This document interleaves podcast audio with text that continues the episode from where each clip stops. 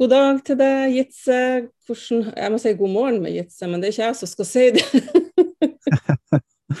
ja, god morgen, god morgen.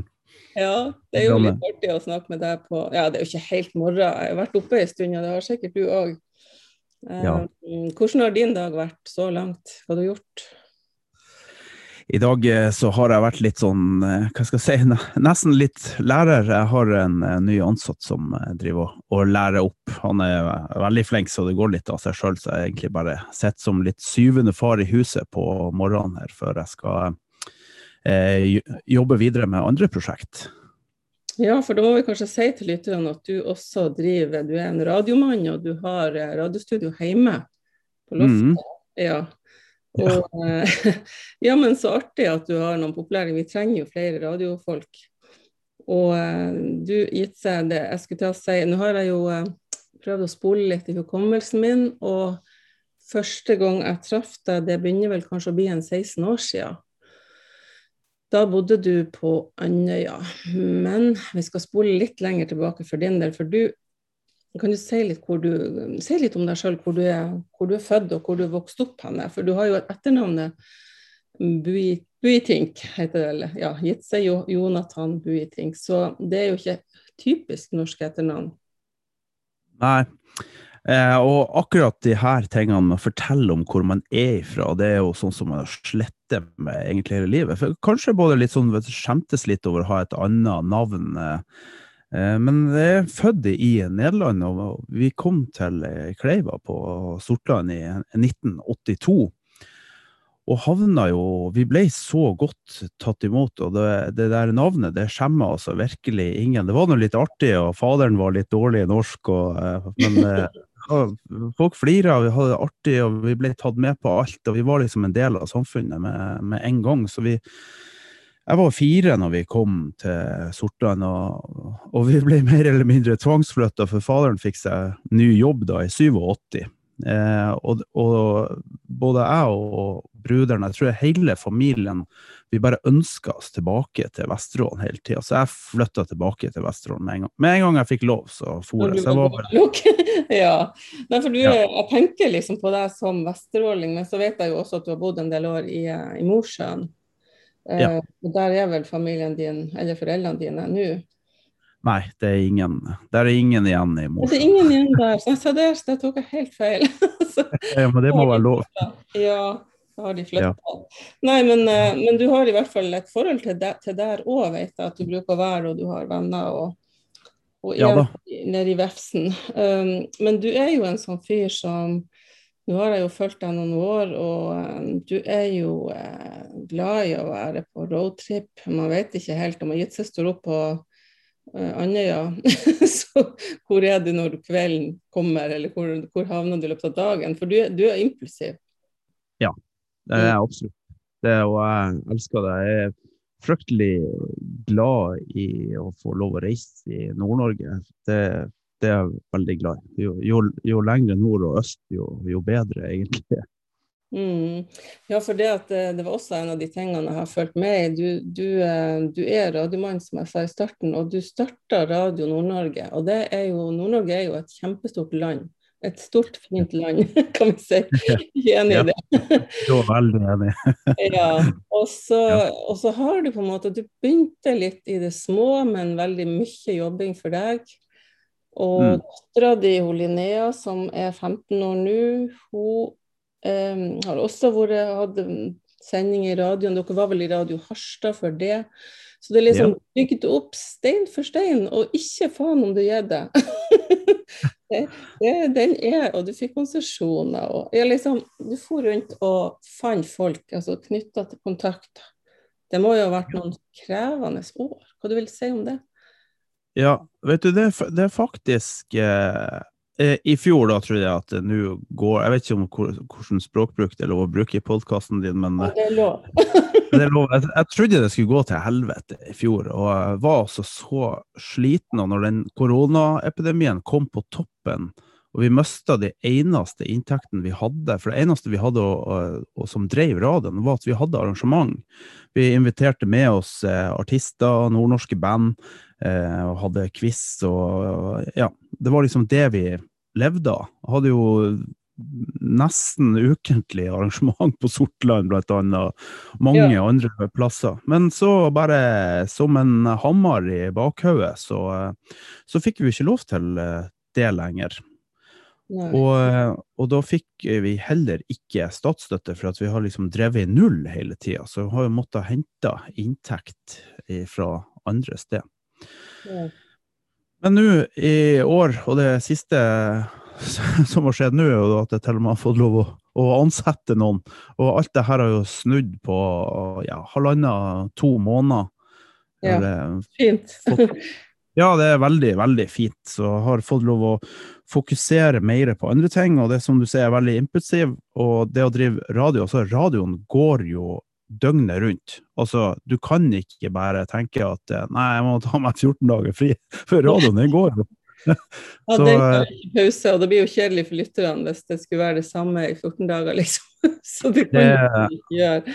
Nei, jeg, jeg, har jo lagt merke til at uh, plutselig så får jeg inn Radio Nord-Norge når jeg kjører bil og rundt her i Vesterålen, og uh, det er vel flere plasser man får inn Radio Nord-Norge. Du kan jo si litt om det? Ja, det begynte jo faktisk i Mosjøen. For hele greia begynte med at jeg prøvde å ta kontakt med de radiokanalene som fantes, som fortsatt sendte på eh, FM når, eh, når vi visste at FM skulle håper gåseøyene bli lagt ned. Fordi at eh, alle lokalradioene fikk lov å fortsette. Så jeg, jeg laga da et uh, opplegg sammen med en uh, del venner som jeg mer eller mindre tvang med. Og så uh, Du håndte dem inn? ja, bare, så nå må vi gjøre det her. og så hadde jeg jo da avtale med, med han Tommy, som, som, var redaktør i, eller er redaktør i Radio Harstad. Kan mm. vi gjøre det her? For vi vet at eh, 1.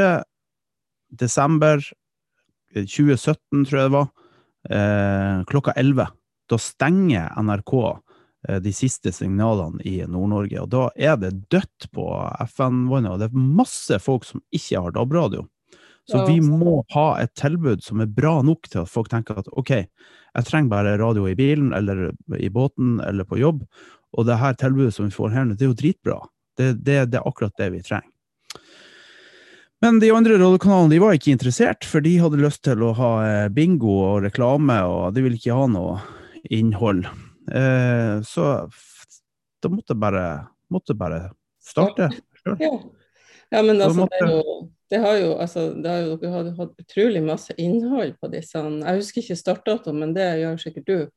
Eh, det var det da dere starta, når, når, når, da, når, det ble DAB? FM, FM ble på DAB? Ja, da starta jeg Radio Harstad. Uh, ikke sant. Med, Men Radio Nord-Norge sin, sin, eh, fødsel, når var den da? For nå har det jo vært eh, er det tre år? Ja, det er faktisk akkurat tre år nå. Jeg mener det var 1. mai Oi. i 2018 at vi starta. Det er ja, jubileumssending, det her. det blir jubileumssending. Ja. Nei, også du, altså, du har jo et Det tenker jeg på du, når du nå som voksen har et sånn brennende engasjement, så stor passion. Det er jo mange ting du har, har det for, har jeg skjønt. Det er, du er veldig opptatt av historie. Og jeg jobber jo også på Andemuseet Andemuseet mm. heter det. Andemuseet som museumsstyrer. Og da har jeg skjønt at du har spesielt interesse for krigshistorie og, og nordnorsk krigshistorie og vikingtid og kan du si litt om når fikk du begynte å fange interesse for historie? Det var, jeg tror jeg var med en gang vi kom fra Norge. Eh, nei, til Norge. Eh, når vi kom til Norge, så, så sto han gamle rektor Dahl på Kleiva. Han sto og tok imot meg og mamma på Skagen og hadde med ei sånn eh, bok, sånn 'Lære norsk på 1, 2, 3' eller et eller annet. Jeg tror allerede da tror jeg var liksom bergtatt. Altså når jeg steg i land og så eh, fjorden og, og, fjellet og alt det her. Jeg tror bare, jeg bare visste at dette var liksom min store livskjærlighet, og, og det har det jo absolutt vært. Og for å, for å skjønne Nord-Norge, så må man skjønne historien. fordi at det har, eh, den nordnorske historien har alltid vært underkommunisert. Og Mm. blir behandla som en, en koloni, på en måte. Hvor de store, flotte herrer i universitetene nede gjennom Europa har forklart om Nord-Norge som en utkant. Du må ikke reise dit, for der er det djevelen, og Vardø, der er jo eh, tunnelen til helvete. Eh, og, og det ble liksom aldri stilt noe spørsmål. Hvorfor gjør de det her? Jo, det er jo ganske enkelt. Det er fordi at de knuste det, det gamle adelskapet i Nord-Norge, altså Tore Hund, altså det, hele det her dynastiet som styrer Norge og Skandinavia gjennom penger, og gjennom politikk og, og gjennom relasjoner, ikke gjennom makt. For Mm. her har man skjønt at man kan styre om så hele verden. Hvis du bare klarer å ordne deg en base som du har her, det er ugjennomtrengelig i Nord-Norge. Altså det, det, det går ikke an å okkupere Nord-Norge over tid. Mm. Og hvis du klarer å ha diplomatiske evner, så, så, så er det en vinner, vinnersak. Ja, og det ser man egentlig. Alt, alt Og her er så det du gjør. Hvis jeg tenker på det jobben på museet, Radio Nord-Norge, der har du det med. Og der har du jo hatt en del om eh, altså, historie og krigshistorie. Og så har du en egen podkast hvor du Ja. også belyser historiske, viktige hendelser. Og, og den uh, siste som uh, der, Det var det min telefon som kom, som var på lydløs. jeg, har nemlig, jeg har det nemlig sånn at jeg er på lydløs, men ungene De har du lyd på. Ungene har jeg lyd på, så ja. Det er beklagelig. Men det får være. Sånn er dagens samfunn. Jeg prøver å ikke bli irritert på det. Um, nei, tilbake til det. Jeg så at du hadde laga noe som jeg ikke kjente til om altså med atomulykka i Tsjernobyl, som jeg husker veldig godt. Men altså, da Europa kom til Hattfjelldal, og det, jeg har faktisk vært en gang på Flystaden i Hattfjelldal, for jeg har svigerbror fra Trofors-området. Og det var Ja. Eh, da ble jeg liksom tenkt ja jøss, hvilken relasjon var det? Så den tenker jeg, den må jeg høre på. Jeg har ikke fått hørt på ennå, men jeg syns jo sånne inngangsporter er veldig spennende. Ja. Eh, ja. Det òg. Så, så, men du, jeg tenker, hvordan, hvordan, hvor mange timer har han gitt seg i døgnet for å, for å tilegne, altså for å finne, altså du, å finne på? Det tror jeg ikke er så vanskelig for deg, men du har et stort nettverk. Og um, ja, rett og slett.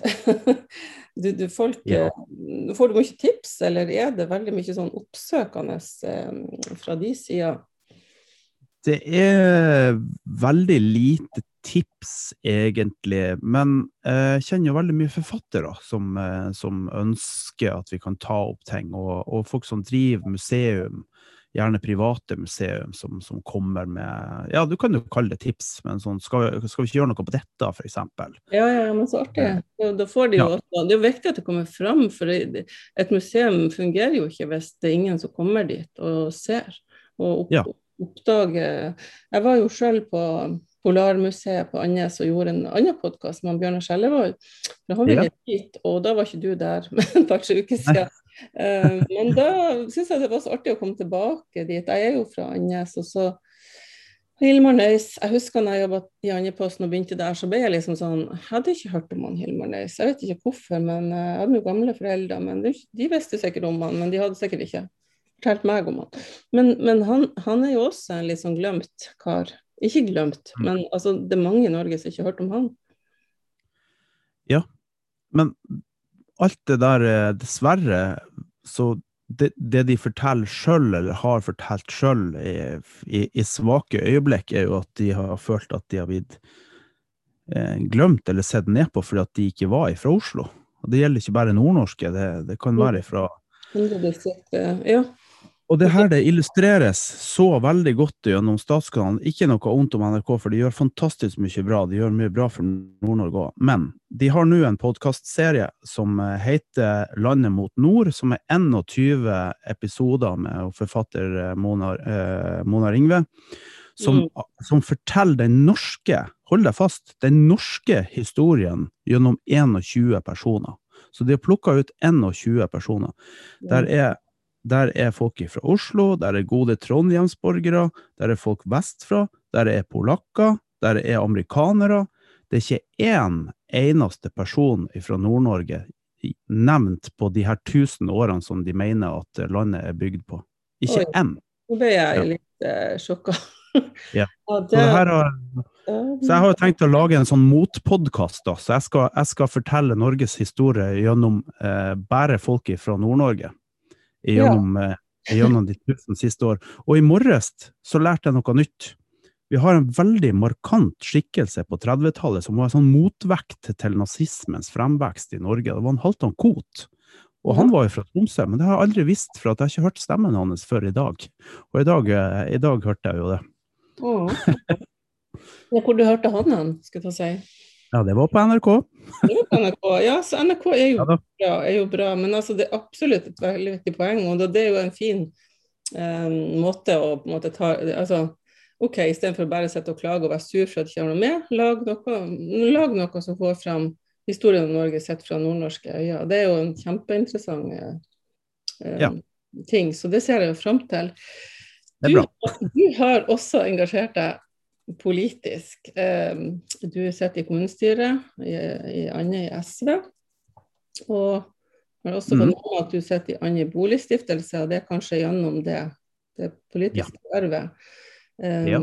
Ja. Eh, hvorfor, eller hvordan muligste fikk du tid til å være politiker, og, og hvorfor? Du, det er Veldig godt spørsmål, for jeg hadde egentlig bestemt meg for at det, For jeg, jeg, var, jeg var, med i og bodde eh, på, eh, forrige gang jeg bodde på Andøya. Eh, og så flytta jeg sørover og studerte, og da ble jeg med i Arbeiderpartiet. Og så kom jo den her 22.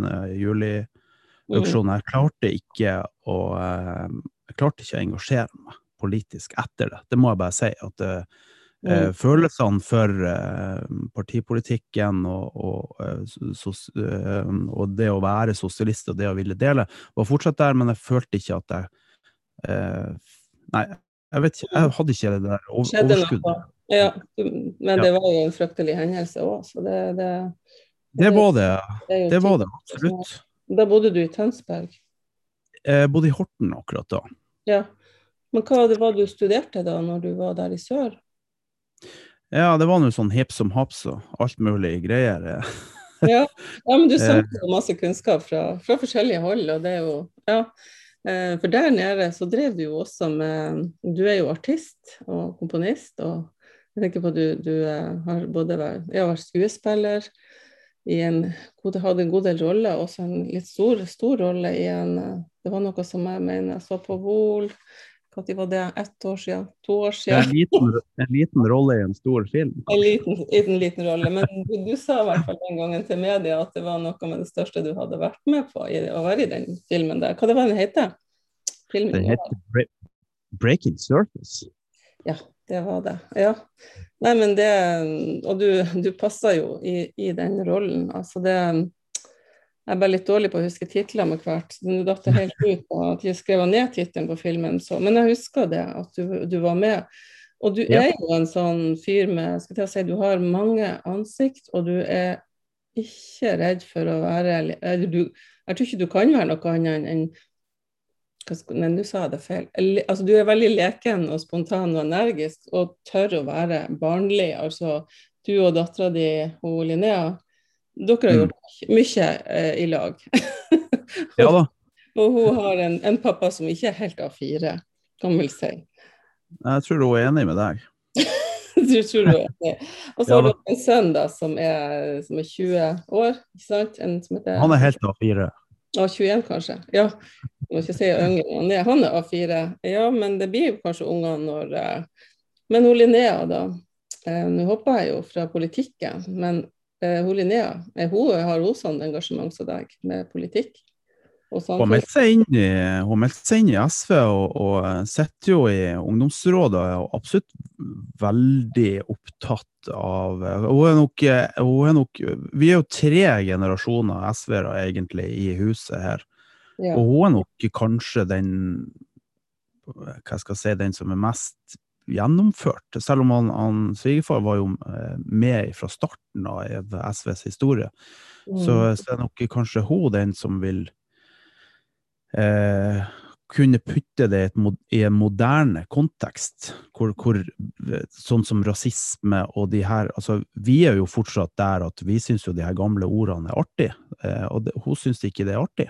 Nei. Og, Nei, det gjør ikke mine yngste heller. Det, Nei, men altså vi men, Unnskyld, altså, men eh, vi har jo ikke vi, Eller jeg hadde jo ikke sett en, en mørkhua person, tror jeg før, jeg, før jeg var i Oslo første gangen. Nei. Så, Nei, det var det som var det samfunnet vi vokste opp i. ikke sant? Så det er jo på en måte, Og, og det som vokser opp nå, det er jo et helt ja. annet samfunn. Så man, eh, ja. Men det er veldig Jeg syns jo Hvis vi kan snakke litt om de, eh, både Linnea og den generasjonen der, de unge. Mm jeg blir ofte overraska over hvor kloke de er, og hva de på en måte forteller oss. Fordi at vi kanskje ikke har øynene helt åpne når det gjelder en del ting som bare skjer. Og de, de, ja. de, er modige, altså. Til å være så ung. Jeg tror ikke jeg, når jeg var 16 år eller 15 Altså, jeg var ikke Hun er vel kanskje 15 ennå, i 16. Ja. Det, og det ja. vi følte oss voksne. Jeg husker det. Jeg satt på ungdomsskolen på Andes, og vi, den våren i 1980 var ferdig. Åh, oh, vi var så voksne, vi var ikke måte på. og vi for jo hjemmefra og for ut på folkehøyskole, folkehøyskolerest, flytta bort fra den plassen. Den plassen som vi ikke likte da, men som vi ble veldig glad i etter hvert. men, men, eh, men det, jeg syns på en måte at de Og det er klart at de er påvirka av at verden er kommet inn i stua. Det er jo ikke til å komme Altså, alt. Vi bombarderes med alt. Men allikevel så klarer mange av de her unge å så bare Ja, det er bare å se dattera til hun, eh, Märtha Louise.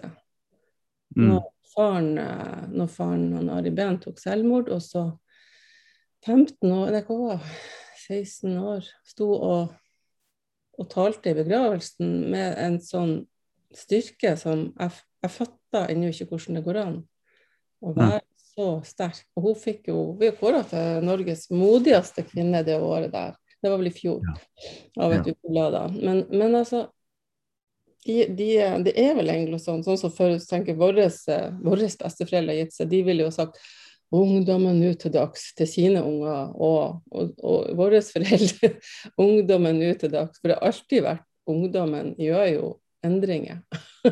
ja, det er sant. Hvis du skal se tilbakeover i generasjonene, er du, er du mer lik dine besteforeldre enn foreldre i, i mm, Nei. Nei? Nei, det, det absolutt ikke. Um, jeg, tror kan, jeg tror kanskje at mine unger er, er mer lik uh, mine foreldre, og som igjen er mer lik mine besteforeldre. Det ja. tror jeg. At man har, et, eh, man har kanskje et høyere ambisjonsnivå om et normalt uh, liv. og mm. eh, Jeg har jo aldri hatt det, egentlig. Nei, det, det, var ikke noe som du streber etter å få et veldig sånn åtte til fire-liv? Nei, altså, jeg, jeg, visste jo fra ja, fra jeg kunne gå omtrent at det var liksom bonde jeg skulle bli, så jeg har jo forfulgt det helt til at jeg fikk prøvd det, og fikk skjønt at uh, det var kanskje ikke noe for meg likevel. Men, men da har jeg tatt utdannelse, har gått uh, lærlingtid og, og um, jobba mange år før jeg kjøpte mitt eget bruk. Og... Ja, for det var der jeg møtte deg på, ja.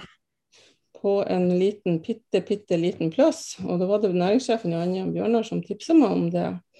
Og ja. da drev dere med bl.a. salg av juletre og ja. andre ting. Og den gangen, hvis vi kommer inn på det, da var det mm. for avisa Nasjonen som jeg eh, for dit. For å skrive ja. om de unge som hadde ja, skulle skape noe nytt. Og da var du i lag med mora til hun, til hun Linnea, som heter Tilde. Ja. Ja. så husker jeg faktisk Det må jo akkurat være 16 år siden, cirka, for at uh, da var hun Linnea inni magen. så årene de går så fort. Jeg ble litt sånn, jeg tenkte ja. så lenge Når ble jeg klar over den her gitt seg?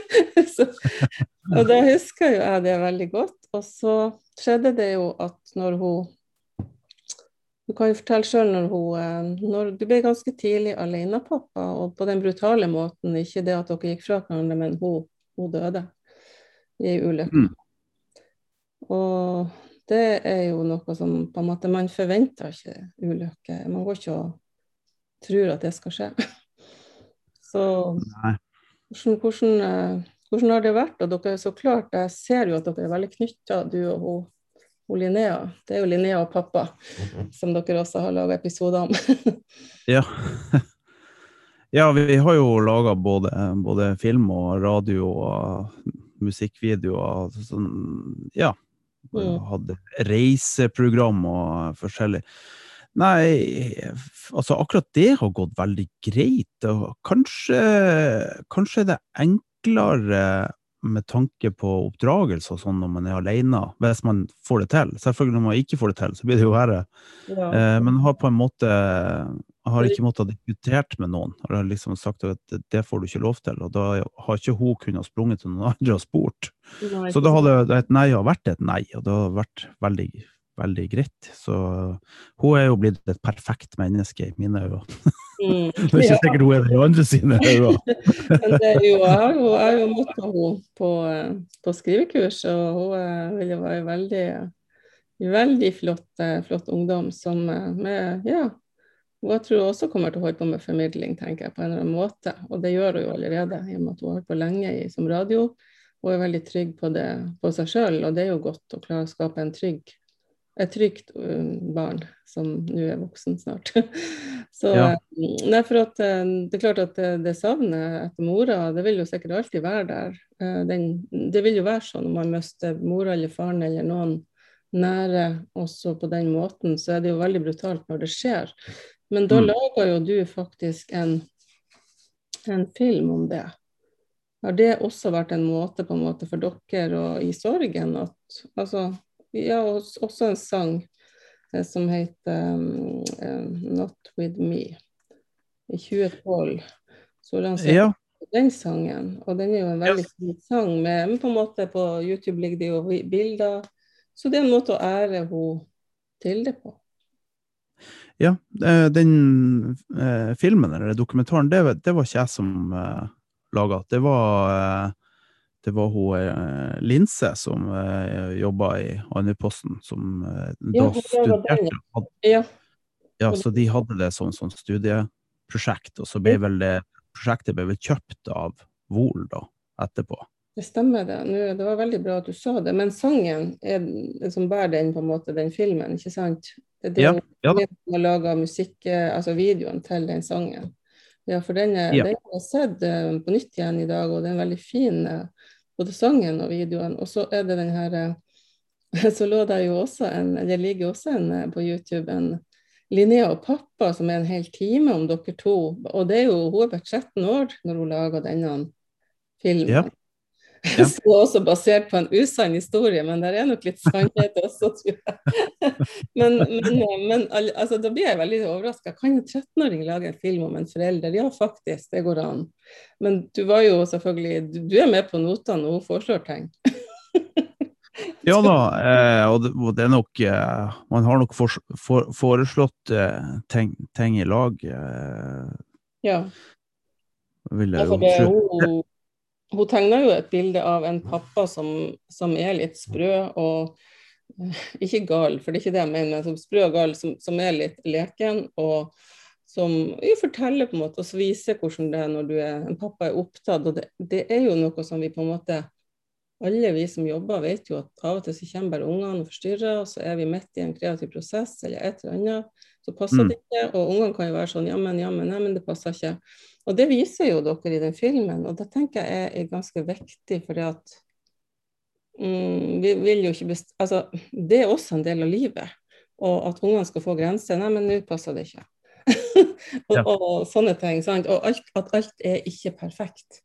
Fordi at via sosiale medier så er det veldig mange som skal være så veldig perfekt. Mm. Og, det er litt sånn på en måte Der, der er ikke dere prøver ikke å, å skape sånn, der, sånn perfekt image, at alt skal være perfekt. Og det syns jeg er fint.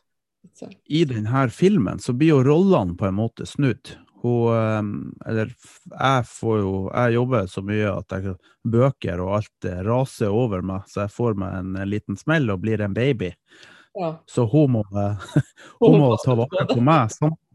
Samtidig som hun må skjule denne historien fra barnevernet, da, for hun, hun, hun, har jo ikke noe mor. Så hvis barnevernet finner ut at eh, jeg er blitt gæren og mm. tror jeg er en baby, så regner hun med at hun blir omplassert. det, er, det ender jo med at hun kidnapper folk fra, fra barnevernet da, til slutt. men det er det som er litt sånn altså Dere tør å leke med, med ting som er rett og slett sånn altså Som andre bare skal være så seriøse. Så må det, tenker jeg, vi trenger å, altså, å se det litt fra forskjellige vinkler. Samfunnet ja. og alt, ikke sant. Og hvor, hvor, på en måte dere to spiller veldig på lag, men, men veldig sånn ekte og, og ærlig, og, og, man må flire og man blir berørt. For under alt dette her sprø og artige, så er det jo en, faktisk en, en, et budskap som er viktig, og som er seriøst, tenker jeg. Ja, jeg tror at akkurat det her eh, tøysinga med barnevernet og sånn, det er fordi at jeg er veldig trygg på Jeg er veldig trygg på både at uh, hun har hatt en eh, bra oppvekst, og eh, at barnevernet syns det. For at det har blitt testa så mange ganger. For at det har faktisk blitt eh, anmeldt opptil flere ganger av folk som ikke tror at en som er så mye som meg, kan klare å ha en eh, Klare å være pappa samtidig. Så jeg hadde både sjalue ekser og eh, lærere, faktisk, som eh, sendte mm. Som bekymringsmelding, da? Som bekymringsmelding. Eh, ja, det, det, er jo eh, også noe som jeg vet at jeg har hørt om flere som har opplevd. og det man står jo ganske sånn, men ikke svakt hvis man har det trygt og godt, så, så jo, vil jo det komme fram. Men, men, når man får sånne beskyldninger på seg, så er det jo ikke en god ting. Og man skal liksom bevise at man er bra nok.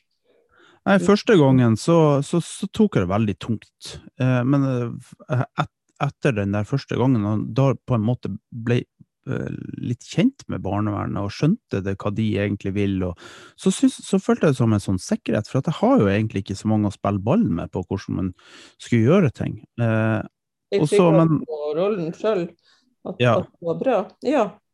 Men etter, etter hvert da, så uh, For jeg etterspurte jo i, har jo etterspurt i alle år at hun skulle få en slags oppfølging etter at mora gikk bort, og det fikk hun jo aldri egentlig, men altså til slutt fikk hun det. Men det var jo også gjennom eh, barnevernet, da. Men til slutt så begynte jeg å bli litt sånn lei, litt forbanna, for da var det jo det var jo, skulle jo altså, fordi når, når, noen melder, så må de undersøke. Eh, så var det liksom den derre rullen, eller ballen, liksom skulle rulle hver gang. Og da, til siste gang så sa jeg fra, vet du hva, at det, det, går, det går faktisk ikke flere ganger nå også. Nå får dere gi hun Linnea den, den der eh, oppfølginga som jeg har spurt etter først, og så får dere heller komme hjem og se om jeg vasker koppene eller ikke. Eh, og, da, eh, og, da, fikk hun det. Så da fikk hun komme til sånn barnepsykolog, og alt var jo i orden og alt det, så Ja. Nei, men det var bare å få den oppfølginga, for det er ikke alle som får det også. Eh, det, det vet man jo. og det det kan jeg faktisk jeg kom på et eksempel nå, men det er noe helt annet enn barnevernet. Men Um, min sønn han forliste med båten sin. Det ble en liten notis ut av det, for han ble jo berga. Men han, han, ja. han, er sterk psykisk, og han var på havet neste dag med bestefaren og faren og sånn. Men han var jo alene da det skjedde, og han sa det en gang litt sånn ironisk. Ja, jeg ser jo det ofte opprettes kriseteam rundt omkring i kommunene når det skjer hendelser. Men jeg har ikke hørt et kvekk fra noen. Og, og, og, det tror jeg ikke han følte at han trengte, men han sa bare sånn For han hadde jo folk i lag med seg, og han, han, er jo fortsatt fisker og sånn, så det eh, Men det var akkurat som det var jo ikke noe som de skulle følge opp. Altså, kanskje måtte han ha sagt ifra sjøl, men egentlig, hvis du tenker sånn, det jo, var jo ganske dramatisk når det pågikk. Ja, visst. Så nei, altså, det er ikke det er ikke alltid samfunnet som fungerer, men kanskje også derfor at du eh, at du er politisk engasjert, og, og uh, har du noen spesielle saker som, som virkelig er dine fanesaker? Altså, partiet har jo sine, selvfølgelig, men, men, du er ikke redd for å bringe opp ting på dagsorden som, som du syns er viktig, går jeg ut fra? Nei, og vi, vi, er jo i en posisjon i, i kommunen hvor, hvor, man er en sånn her underdog, og det skal jo veldig mye til for at du får noe gjennomslag. Men vi har inntatt en sånn posisjon hvor vi, ja, hvor vi prøver å få sagt ifra at her er noe feil, vi må gjøre noe med det. Eh, de aller fleste vil ikke gjøre noe med det, for at ja, men det, her, det har jo gått bra i 30 år, da kan vi jo bare fortsette å gå i underskudd et par år til, det gjør jo ingenting. Um, ja. Men eh, sånn som nå, uh, jeg, jeg trenger å få tatt en blodprøve. Jeg har nå altså prøvd ei uke å få tatt den der blodprøven i andre kommune, og det går ikke å få tatt en blodprøve. Altså, det er jo noe riv ruskende galt med systemet. Men nå er jeg så heldig at jeg er jo funksjonibel. Jeg kan jo klare å få tatt den der blodprøven på et eller annet slags vis til syvende og sist. Men det sitter jo en masse folk som ikke har den kompetansen, og som ikke er kommunestyrerepresentant og kan ta opp telefonen og ringe til rådmannen og si hei, nå må dere få fiksa det her. Ja. Det er sett folk som knapt nok tør å, og ringer og skal prøve å få seg den her timen i utgangspunktet. ja, det er veldig viktig det du sier. Jeg, er, jeg er så enig. For det skal jo ikke være sånn. Det burde ikke være Nei. sånn. Og det, for det er jo det som gjør at det blir forskjell på folk. Ja. Og jeg tenker på at du er kanskje en sånn som urettferdighet, det er ikke noe du syns er OK. Nei, det syns jeg ikke. det blir jo urettferdig da også, også basert på hvor man bor i landet, hvilket tilbud man har eh, på mange, på mange innenfor helse, f.eks. Helse, Ja. psykisk helse, og det er jo klart over hele landet, over hele fjøla er det jo eh, nå for store psykiske utfordringer, og spesielt kanskje nå det her året har jo forsterka det for mange. Mens andre på en måte Ja. har fått en ro og eh, innsyn i mange ting, fått, fått mulighet til å ta, få, det hente seg inn igjen. Det har jeg også hørt fra flere, at det har vært eh, rart og, vondt og vanskelig òg, men det har også vært veldig godt med et slags eh, slow motion, kan man si det sånn? Fordi at Det er vel ikke alle som er enig i det, men noen har jo jobba på. og kan si Disse heltene som kom fram, dagligvarehandelen, renholdsfolket de er, Mhm. altså, Tror jeg faktisk de skulle hatt medalje, hele gjengen. Fordi at de Ja. Er ikke enige. De, Jo, jo, uten Altså, tvil. Ve- Hva man vet i hvert fall om eh, hvis renhold ikke skjer, da blir det oppdaga fort. Men når det bare hele tida skjer, så da Ja. eh, ja.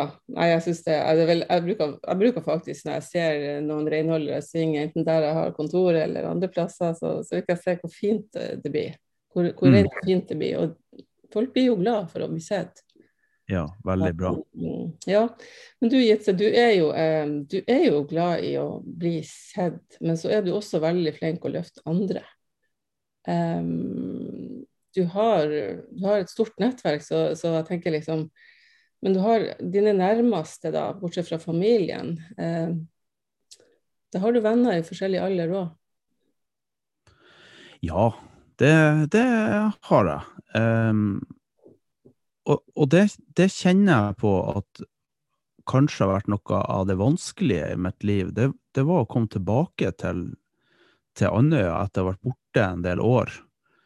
Mm. Veldig vanskelig å få til et samme type nettverk. Jeg sier ikke det at jeg ikke har venner her, men det er ekstremt begrensa. Nå er det jo selvfølgelig ikke tid til å, til å ha så mye venner heller, men det er ekstremt begrensa hva, hva man har av kontakt med folk. Og jeg hadde jo en Jeg hadde liksom en tre personer som jeg hadde veldig god kontakt med, og, og han ene gikk jo bort i, i januar. Så nå har jeg bare to, så jeg får nå å pleie, pleie vennskapet med dem så godt som mulig. Ja, sant. Ja, men det du Ja. sier der, jeg tror jo det er noe som flere av lytterne òg vil Altså, for at når man blir voksen det er, En ting er jo hvordan, hvordan i tenårene så er det på en måte for mange, ikke alle, men Mm. for mange lettere å, å få venner, man får en ny plass og så sånn. Men så er det kanskje spesielt menn, har jeg jo også lest og hørt om, at mange menn er, er ganske ensomme. I, altså de kan være som i jobben sin, men man er jo ikke bare jobben sin. Man har jo man har behov for ei privat side som man skal være bare seg sjøl. så, Ja. så, så og jeg tenker det, det er så viktig at man da skaper arenaer. Og du har jo ja, du har jo vært både DJ, du hadde arrangement, du, du, du er jo en sånn som og du har rent mye opp i fyrtårnet på Andøya. Det glemte jeg å si i stad. Jeg hadde en sånn ark her med noen rundinger. Fyrtårnfyr. Altså det, du hadde mange oppturer der. Der er mange oppturer, vet du. Daglige oppturer. Ja, og der hadde Ja. du jaggu meg med noen kongelige her i, i fjor. Ja, ja, det stemmer det. Ja. Hadde, hadde Krompen på besøk i, Ja. i tårnet. Hvordan kom det i stand at han skulle i fyrtårnet?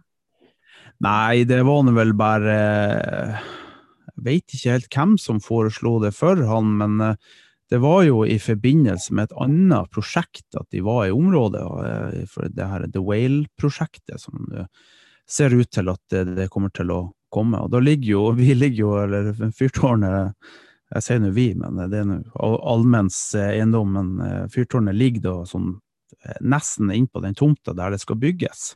Mm. Ja. Så det var vel, var vel fint å få, få utsikt over Andes eh, fra ja. fyrtårnet. Hvordan opplevde du han, da?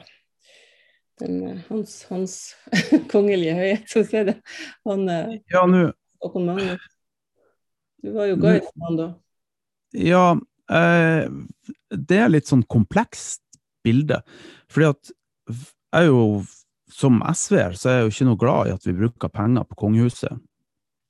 Men jeg er jo vokst opp i en familie hvor man hadde bilder av de kongelige hengende. Så bestefaren min var direktør på Slottet i Nederland hos dronninga, og faderen er oppvokst med de, hun som var dronning nå.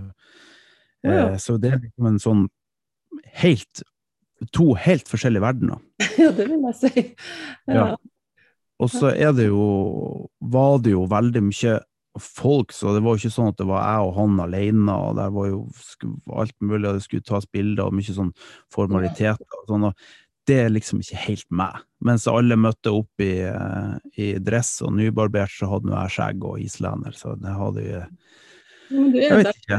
Du, du, det, det, har jeg tenkt hele tida. Du er deg, og så tar du å vise både gode dager og de mindre gode dagene ut på sosiale medier, eller du nu, hvor du deler. For ja. du er ikke redd for å Og hvis noe sånn irriterer deg, søppel i fjæra eller noe, som, så tar du bare spontant. Får det fram i lyset. Man må jo få Litt. det fram i lyset. For å, for å, eh, har, du noen gang, har du noen gang angra på ting du har gjort? Ja. Har du det? Ja, mange ganger. Og jeg har jo vært helt åpen på at jeg har vært veldig psykisk syk også i, i perioder. Og da, da, har jeg jo skrevet lange brev til, til mine nærmeste venner på natta. Men, men klart å, å, å, slette det på, før de har stått opp om uh, morgenen. Eh, Så det er helt klart at det er masse man har gjort og sagt som man har angra på i, i, i seinere tid. Både det med å utlevere seg sjøl, for det er en tung greie å stå i etterpå. En ting er å gjøre det, Mm. En annen ting er å stå i det etterpå. Ja. Um, men jeg har lært meg å være åpen om det, og jeg føler at det har hjulpet. Eh, og det har også resultert i at andre som man aldri skulle tro har vært syk, eller har vært psykisk syk, og spesielt dette med angst, mm. har kommet til meg og sagt eh, du, jeg, jeg, har også angst. Og nu, vi var fire gutter som uh, vokste opp i lag, og Eh, skal vi kanskje ikke av, avsløre så mye, men, men, det har vært en sånn fin greie, for at vi har aldri snakka om ting som, har, som, vi har plagdes med. Det har, aldri, altså det har vært en sånn der det kanskje, gjør du var, kanskje du var en døråpner der da, for at du torde. Og heldigvis så snakkes det mer om dette temaet. For det, det, det det er i de fleste familier på en eller annen måte. og Jeg tror alle i løpet av livet kan, få lov, altså kan kjenne på angst, men, men, det er jo når det blir mm. virkelig et problem. ikke sant? Mens du, du, har veldig masse energi og ressurser, men så klart har du dager så du har null energi. For du har brukt opp ja. krukka. Og det er jo de dagene kanskje da alt kommer på en måte Ja, altså jeg, jeg sjøl har jo vokst opp med en mamma som hadde lett for å bekymre seg, og egentlig mm. noen ganger om ting som ikke ting som ikke var noe å bekymre seg for. Men at han pappa var fisker sant, på havet, så drukna han onkel. Eh, det er klart at hun blir redd, det skjønner jeg jo mer nå som voksen. Eh, og ikke sånn redd at det var liksom lammende, men, men hun var så redd for meg, og liksom, jeg var sånn attpåklatt. Og, og sånn. Også det med å bekymre seg, det kan jo gjerne gå litt i arv, og sånn, men det, det, må man faktisk prøve å jobbe med å avlære. og jeg synes jeg er blitt mye flinkere med det. Du ser ikke at jeg aldri bekymra meg, men noen ganger så var det jo jeg lå oppe og fikk ikke sove om natta fordi jeg lå bare og bekymra meg over ting som jeg overhodet ikke kunne styre. Så, mm. så, altså andre, ikke sant? Man kan jo ikke styre hvis noen Hvis en av ungene er på lang kjøring på Glarholka i 100 mil, man kan jo ikke gripe inn, man kan ikke gjøre en skit. Så Nei. det er på en måte der han uh, finner teknikker som Ja, det fins i hvert fall heldigvis masse hjelp, men jeg tror på åpenhet. Og, og det er jo ondt å slite med ting. Men det å vite at det er noen å snakke med, eller noen For det, det tror jeg mange har Jeg har prata med Jeg jo, kjenner jo ganske mange folk, og det er sånn Det er ikke bare å ringe en telefon. Når du, har, du går ikke til naboen og sier vet du, i dag så trenger jeg ja, Klemmer får man jo ikke for tida, men altså, det, det, er ikke sånn. Det er ikke sånn, Uansett hvor, hvor man skal si at naboene står og byr på, eller alle sånn, men, men, det er jo ikke sånn. Men det burde være sånn? Ja. Det er veldig, veldig Absolutt. Og det kan vi jo kanskje jobbe med å få et bedre samfunn. Og for uh, det vil jo gagne alle at det kan være mer sånn. Ja. Varme og kjærlighet. Og, og vi gjør det med å, med å vise at vi som er mye Ja, vi som er mye, at vi også kan være lite, rett og slett. Ja, det, ja ikke sant, både lite og at vi kan føle oss liten eller lita. Som, som, jeg tenker ja. på en måte, jeg har faktisk Den siste uka så har jeg truffet flere personer som har sagt at når de vokste opp, så fikk de høre at de var for mye. Og så prøvde de å dempe den de egentlig var, og det gjorde mm -hmm. dem ganske ulykkelig. Prøve ja. å holde tilbake. 'Å ja, nå skal ikke jeg ta sånn plass', eller 'nå sa ja, Sånn der. Og det, det, var voksne folk som, da, som du og jeg går i. Så, det er liksom sånn at de, de, kom til det til slutt at nei, de kunne ikke være noen andre i seg sjøl. Men selvfølgelig kan man begrense seg noen ganger. og ikke, ikke ta all plassen i et rom. Det, ikke, det, var ikke sånn heller, men det var bare Nei, nå snakker du for mye, eller nå du, du, har så mye du skal dele. Og, så, og, det er jo en ond følelse å få en beskjed når du er unge. Nei, du er for mye. Ja, og det var kanskje litt mer sånn når vi vokste opp. Og det som skjer ofte da, er at man søker oppmerksomhet på en annen måte. Og det tror jeg er veldig viktig lærdom for oss å ta. Eh, jeg sier ikke at det var noe i veien med mine og dine foreldre, men sånn generelt sett så var det at ungene skulle vite sin plass. Eh, mm. Og da var det lett for en lærer eksempel, å si at nå må dere roe dere ned. Jeg mm. husker veldig, husker jo veldig godt at bruderen eh, fikk melding med hjem. Jeg husker for et helvete det var hjemme. Fordi at han, han hadde Eh, og tenk, Vi var jo nett, nesten nettopp kommet til Norge, så det skulle egentlig være en prestasjon. Man skulle se herregud, hvor flink du var, Jasper, at det er mulig. Men han og kompiser hadde da skrevet om en julesang, sånn at det var noe seksuelt et eller annet i det her. Og Det var sånn typ to år etter at vi var kommet til Norge. og, og han fikk jo da hundkjeft av, eh, av lærere og rektor og gud veit hva og det måtte bli slutt på det her, og foreldrene måtte jo skjønne at eh, det ikke gikk an å ha sånn språkbruk osv. Og, så videre.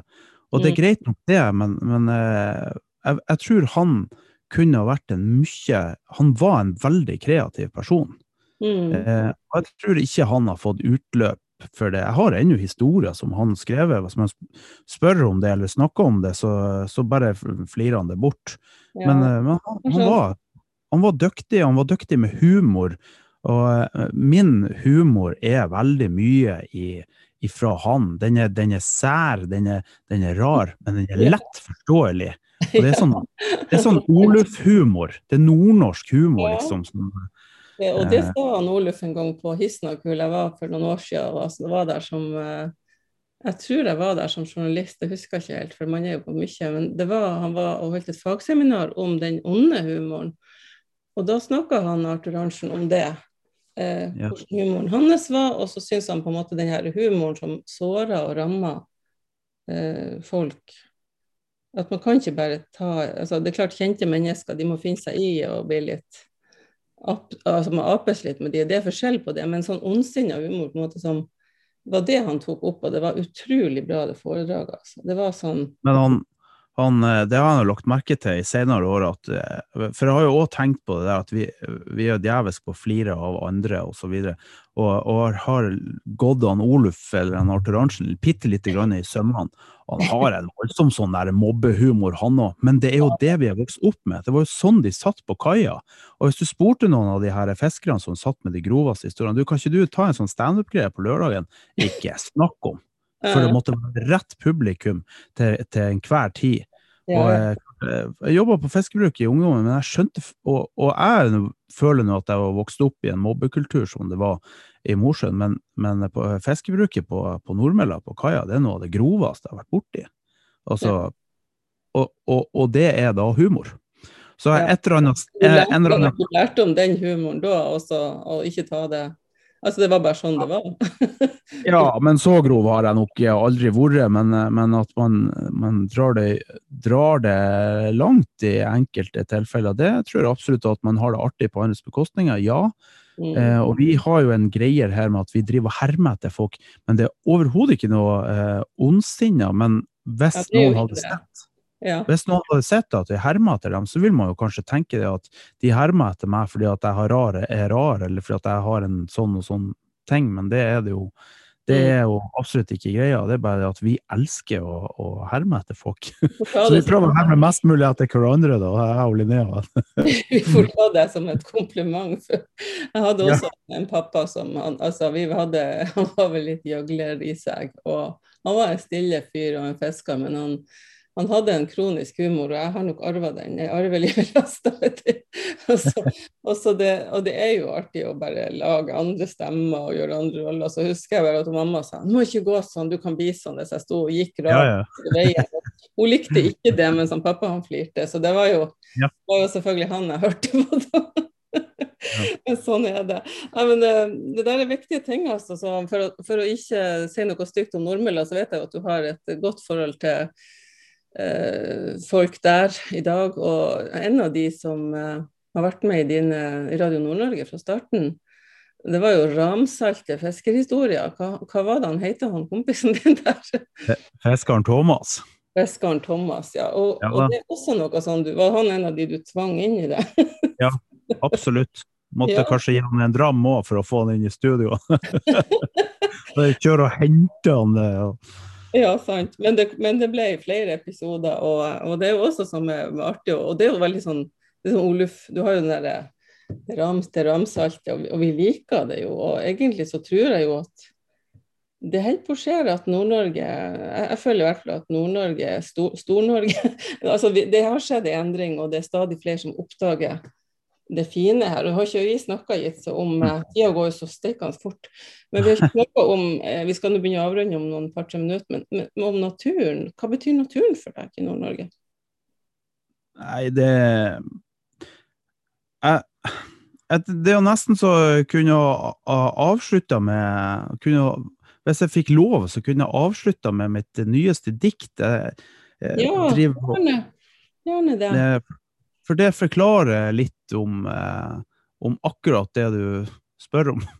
Ja. Um, jeg skal bare finne det fram her, for uh, det var en svigerfar i går som sa at uh, han, han, fortalte en historie, han forteller jo alltid historier om, om gamle folk. Ja. Og så var det en, en, som hadde sagt du, jeg er bare et sekund. Han hadde sittet i fjæra, og så hadde jo han svigerfar spurt da, mens han var unge, hva du mener med at du er bare et sekund? Ja, se på den steinen her. Tenk på hvor gammel den er, og hvor lenge den har eksistert. Eller mm. fjell, eller fjordene. Mens jeg er bare et sekund. Og der det syns jeg var så fint at jeg gikk ned i det var fint, jeg har aldri hørt det før. Men jeg, jeg faktisk snakka om steiner i går. For det var, oh, ja. var på ja. reportasje med en barnehage. Det var ei lita jente som kom og hadde funnet en stein. Så jeg fikk, hun kjente ikke meg, jeg fikk passe på den, så kom hun og henta han hun igjen igjen, den i lomma mi, og så snakka vi om hvor gammel den var, og hva den hadde opplevd. Hun var jo fem år. så det var litt artig. Ja. ja. Så det, det gjerne høre det, det diktet. Men før, før, det så skal jeg bare Jeg har ikke fått med det, men kanskje du kan skrive det òg. Bror din har sagt at du, du, er en, du er en oter, full fart, og så er det bråstopp. ja. Noe sånt som kommer fram i filmen. ja. ja. Det, og nå er det bråstopp, så nå skal vi ha en um, avrunding med det diktet som er helt ferskt, da, skjønner jeg. Ja. Det ble skrevet natt til, natt til i går, og det heter 'Jeg er bare ett sekund'. Det er når jeg ser Lyngsalpene at jeg skjønner hvor liten jeg er. Det er når jeg kjenner strømmen i Vefsna at jeg virkelig skjønner det. Spansdalen er millioner av år, men jeg er bare et sekund. Sennalandet, når det snart blir vår, det vil jeg ha til min siste stund. Dette landet så langt imot nord, det ble ikke til av seg sjøl. Det var oss, små som stor, vi alle sekundene på livets kjøl. Oh, det var veldig fint, Gitse. Jeg ble helt, uh, fikk frysning. Må jeg si det, jeg er helt ærlig nå. Jeg fikk frysning, det var så fint. Det rommer jo egentlig alt. Ja, men så bra. Vi føler om det må en liten klapp til deg. Det må du dele. Jeg håper du skal dele andre plasser òg. Jeg, jeg har en diktside, men det er ingen som vet at det er meg. Men den heter bare Nord-Norge. Der ligger dikt og bilder og sånt som eh, Finner vi den på YouTube? Ja, på Facebook, ja. Facebooken, som heter Nord-Norge? Ja, men da blir det nå å få en likes til nå, i hvert fall én. uh, ja, men det, det, var fint at du fikk, fikk med diktet, for det, jeg er veldig glad i dikt. Og jeg har jo skrevet dikt fra jeg var åtte-ni år. Ja. Så Problemet er vel egentlig å få oversikt over alle dikt jeg har skrevet, og av og til så finner man ting som man ikke Har jeg skrevet det der? Det blir jo litt sånn, for at når det kommer, så kommer det. Og vi, vi er jo heldige som har en sånn kreativ åre, da. Så bare det flyter av og til over. Ja. Men, så, men, tusen takk, Gitte, for det du har delt. Jeg syns det var kjempefint, og kanskje Kanskje blir det en podkast til med deg etter hvert, vi vet jo ikke. Jeg må jo følge med hva du, hva du finner på.